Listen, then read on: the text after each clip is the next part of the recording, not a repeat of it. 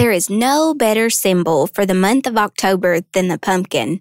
While pumpkins are wildly used throughout the fall season to decorate the home, many people associate them with Halloween. Nowadays, pumpkins have expanded from the traditional orange jack o' lantern pumpkin into a wide variety of shapes, colors, and even textures. To find out more about pumpkins, I called up my good friend and coworker Brandon Bell. Now, Brandon serves as the Metcalfe County Extension Agent for Agriculture and Natural Resources, and he also has several years' experience with growing pumpkins here in Kentucky. While talking to him, I discovered tips for selecting the best pumpkin and how to properly store them at home. But what I didn't expect to learn was the best way and more efficient way for carving my jack o' lantern pumpkin at home. So, to find out this secret to carving pumpkins this season, make sure to stay right here on the Sunshine Gardening Podcast. Welcome to the Sunshine Gardening Podcast. This gardening show will equip and inspire avid gardeners with weekly tips and tricks to help them navigate the gardening world. The show will also highlight specific growing requirements for several plants so the sun will shine brighter over their Kentucky garden. And now, here is that ray of sunshine garden enthusiast and horticulture extension agent Kristen Hildebrand with the University of Kentucky Cooperative Extension Service. Today on the podcast, we're very excited and pleased to feature Brandon Bell.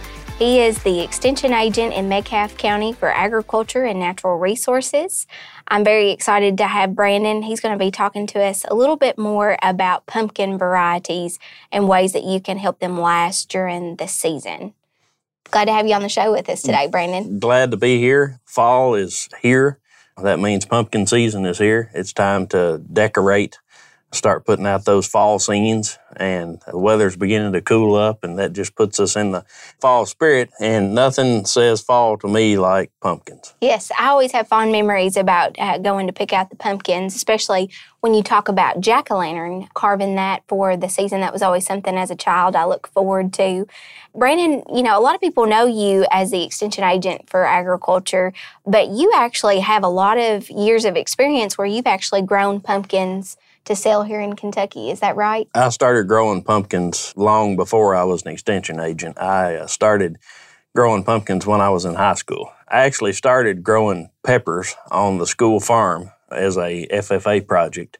And then the next year, I grew pumpkins and peppers. And then I never grew another pepper. I enjoyed growing the pumpkins. It was, it was easier. It was more profitable, and it's just something that that at the time seemed odd here we've got this high school kid out here growing and wholesaling pumpkins because it didn't seem like at that time there were that many people in the area doing it. We had family and, and some neighbors in the north end of the county that were doing it back in the, the mid 90s, but they're just, it wasn't that popular. But pumpkins have grown in popularity. You know, used to, we used to think of, of pumpkin season being from the 15th of October till the time we carved our jack o' lantern. And now people usually start putting them out. Even I've seen them out the last week of August, first week of September. Wow, that's early too, Brandon. Like whenever you started, I didn't. I don't guess I realized you started as a high school student. Did you start out kind of small? I started out with. Uh, I think my first crop was an acre. Okay, and to me, that's a lot of things to manage, especially as a high schooler too. Yeah, and I just kept growing my business and putting out more and more. And I got up to most I ever grew, I think, was 24 acres. But uh, that was pretty miserable, to be honest with you. And I, I, don't don't do that anymore. But one thing, I mean, I, I, still grow pumpkins, but not at that level. But one thing that, that this has allowed me to do is I, I can take what I've learned as a grower over the years. I can look at the mistakes I've made, at the successes that I've had, and I can couple that with my job as an extension agent, and I can use practical experience and, and research together to try to help people learn how to grow a better pumpkin crop. And I work with people all over the state on a one on one basis throughout the season. I have taught some statewide classes, live and virtual, at some fruit and vegetable conferences, and I enjoy it. I think maybe I talk too much about pumpkins. Somebody can call and ask me a question, and 30 minutes later, I'm still answering their question. So it's just something that it's sort of a part of me and has been since I was a teenager. Yeah, well, I'm glad you elaborated more about your experiences with growing pumpkins. And I know that there are a lot of different varieties of pumpkins that are available to the public to actually purchase. So, could you tell us a little bit more about some of the different varieties and what trends you might have noticed with some of those? Because it's like you said, you've seen people decorate with pumpkins probably earlier on in the season, right. and then and then it gets down to that jack o' lantern that's closer to that Halloween date. I keep going to back in the day, but back uh, in in the mid '90s when I sort of ventured into this people grew Howden jack o' lanterns, and that was pretty much what you saw. You might have seen a small pie pumpkin like a cannonball or something like that that kids would pick up on a field trip, but it seemed to me like, at least in our area, it was pretty much orange. And that was sort of what you thought of when you thought of a pumpkin. But now there are so many different varieties that are, are being produced and sold in our area. The trend, it's, it's sort of early on, like early September. People want different colors. They want stackable pumpkins. They want things that are decorative that complement their fall scene, their fodder, their straw, things like that. And then as we move closer to Halloween, they start to get more orange in there. So, you know, the trend has been stackables and colors. And I can just sit here off the top of my head and name several different varieties that may be pink, blue, black. There are large white pumpkins that look like a, one of the varieties is New Moon. One of them is Polar Bear. And if you look at them, you can see why they're named that. It's just a great big, huge white pumpkin. So I said pink, blue, black, white, green, yellow, orange, red. There's all kinds of, of, of different colors out there. And, and who would have thought a few years ago that we would have a, a pink pumpkin. but the first pink pumpkin was developed that I know of was called a porcelain doll. And if you grew that pumpkin, you had to sign a contract that you would give a certain percent of your proceeds back to breast cancer awareness. And that is how the pink pumpkin came about, uh, to my knowledge. But a lot of these varieties that I've talked about in these different colors, you can stack them especially the orange or sort of burnt orange or red Cinderella. They're stackable. They're, you can stack the blue pumpkins, you can stack the white. And a lot of retailers will sell you a pumpkin by the stack. Instead of buying an individual pumpkin, you can buy a stack of pumpkins. And it, this is kind of a funny story. I had a, a little retail store that I set up for a few years and sold a lot of stackable pumpkins. And I had a, uh, former teacher of mine come out, and there were four or five stacked on top of each other like a pyramid, with the large one at the bottom. And as it went to the top, it got smaller. And she asked me if they grew like that, or if I stacked them like that. So it's it's pretty intriguing. Some of the things that you see done with pumpkins and some of the questions that you might get asked are interesting. Yeah, one of the, I'm hoping you'll be able to expand upon this one a little bit. I know you know way more about the varieties than what I do, but there's even some new textures of pumpkins, correct? On like the, is there one that's kind of warty there's, looking? There's a warty goblin, there's, there's peanut pumpkins, there's pumpkins that actually looks like a peanut is growing out of the pumpkins. I don't know if you've seen those or not but there are they're called peanut pumpkins, and it literally looks like a peanut, a whole peanut in the hull embedded in the pumpkin. Well, that's interesting. And then the Cinderella pumpkins are they a lot like the stackable pumpkins that you were talking about? The, I would call the Cinderella the original stacker. That's what people started stacking, but then they started incorporating some of the colors and there, Chris and I have pulled up a picture of a peanut pumpkin on my phone here. Oh, and I see that. For you to see. Yeah. And, you know, it, it, doesn't really seem that pretty to me, but I guess when you put it with a lot of others and mix them in together, it has its place. Well, like you said, a lot of people complement their pumpkins against the different textures of like the mums and the, the corn stalks. And, and it just, like you said, it makes a really, really nice fall display.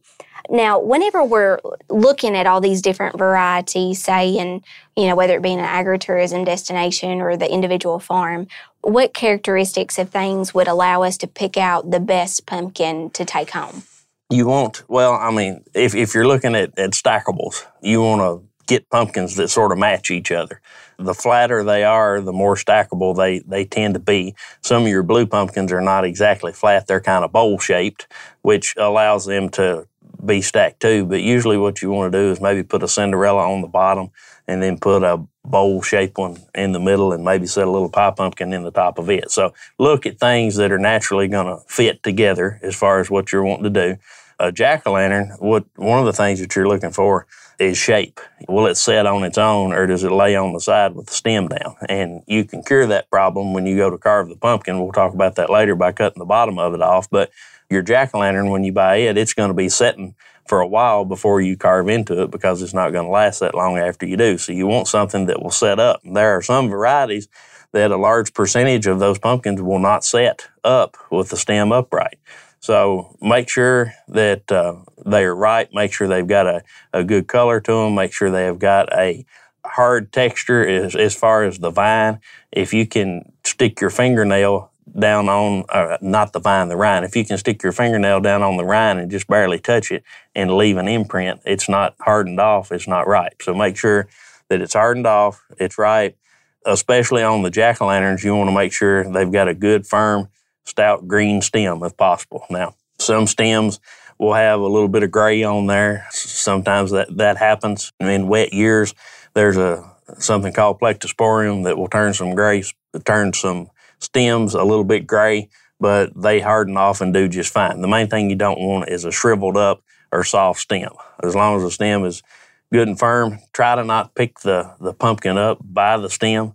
It's very tempting to do that, but I've seen a lot of agritourism venues or retail places where people have gone and they have picked up four or five pumpkins to see which one they like the best, and they may have broke three handles off in the process.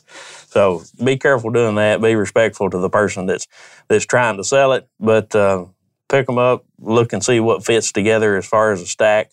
Get something with a good shape and color to it, and especially on the jack o' lanterns, a good stem. Yeah, um, I'm glad you talked about the stem because if you don't have a good stem, it seems like it deteriorates faster. It does, and later on in the you know early in the season, the stems are going to be green. They're going to look good. They're going to look good and healthy. And the later we go into the season, the worse stems are going to start looking as far as what, what you go to buy. But they don't have to last as long if you buy them late in the season too. But a good stem is uh, the the key, especially on a jack o' lantern pumpkin. If if the stem starts to get soft, then it will rot. You know, start from the top down usually. Now, as far as helping uh, these pumpkins last, help them last during the season, what things could we do uh, once we do get them home to help them have a longer display, especially if we're just using them to decorate the house right. with? Well, if we're going to carve them, we need to wait as late as we can to carve them because once you open that flesh up in the pumpkin, it's going to start to deteriorate. But um, keep them under a roof in a shady spot. Water will cause them to, to start to rot. The sun will cause sunburn, sun scald, and deterioration. So if you can keep them in a cool, shady, dry spot, they'll last a long time. Another thing you can do is uh, you can clean the pumpkin with a 1% bleach solution. That helps remove bacteria and other things that can cause decay. Uh, you can 1% bleach, the rest would be water. And you can spray that pumpkin or rub it down with that solution, and that will help it to last longer too. I have actually talking about making one last. You know, if a pumpkin is in good shape when you when you buy it, if it's been taken care of and the disease has been managed during the production process and it doesn't have a disease stem, they can last a long time. I actually kept one in a basement one time from October until the following June of the next year. So depending on the environment they were in, you know, it was in a cool dry, shaded environment, and it just lasted a long time. That's a long time, especially to have a pumpkin. Now, what tips do you have besides you had mentioned earlier about the jack o' lantern pumpkins cutting it from the bottom? Right. Well, anytime you expose the internal flesh of fruit, vegetable, or whatever, it's going to start to decay. One thing that I've learned over the years is this, the jack o' lantern will last longer if you don't cut the top out of it, but if you cut the bottom out of it. Because if you think about it, if it starts decaying at the top, that decay can easily move down into the pumpkin, but it's harder for decay to move up into the pumpkin. So if you will cut that bottom off of the pumpkin, it just makes things easier. Uh, think about putting your candle in a pumpkin. If you cut the top off and you try to get the candle down in there and you stick the lighter down in there, ultimately you're going to burn your hand. Why not set the candle on the porch, light the candle, and stick the pumpkin over it? If you cut the bottom out, you can do that. Also, if you've got a pumpkin that doesn't want to set on its bottom good, you can shape that bottom flat. You can cut the bottom off and just let it set where you've made that cut, and it'll it'll set flat too, and they'll last longer.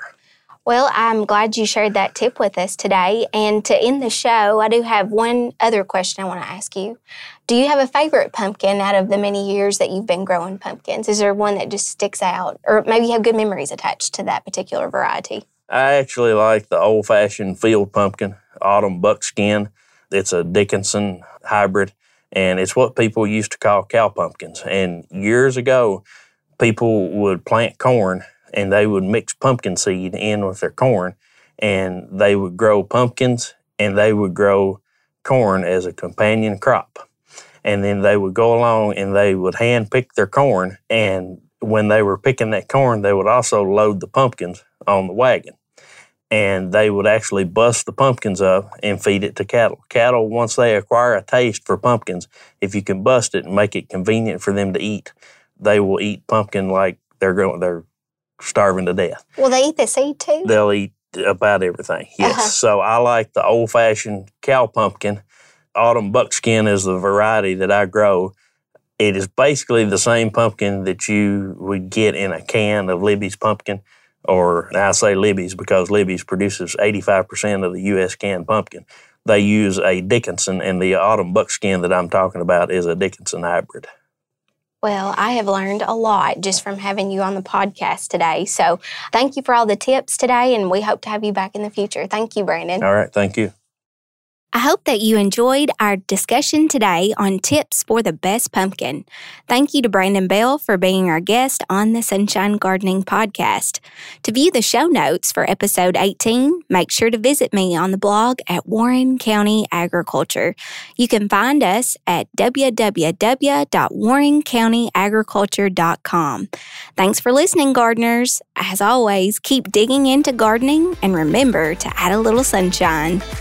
Thanks for listening to the Sunshine Gardening Podcast with Kristen Hildebrand. If you enjoyed today's content, make sure to hit the subscribe button wherever you get your podcasts to catch future segments of the Sunshine Gardening Podcast.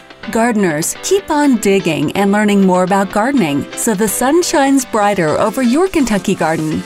The Sunshine Gardening Podcasts with Kristen Hildebrand is a production of the University of Kentucky Cooperative Extension Service.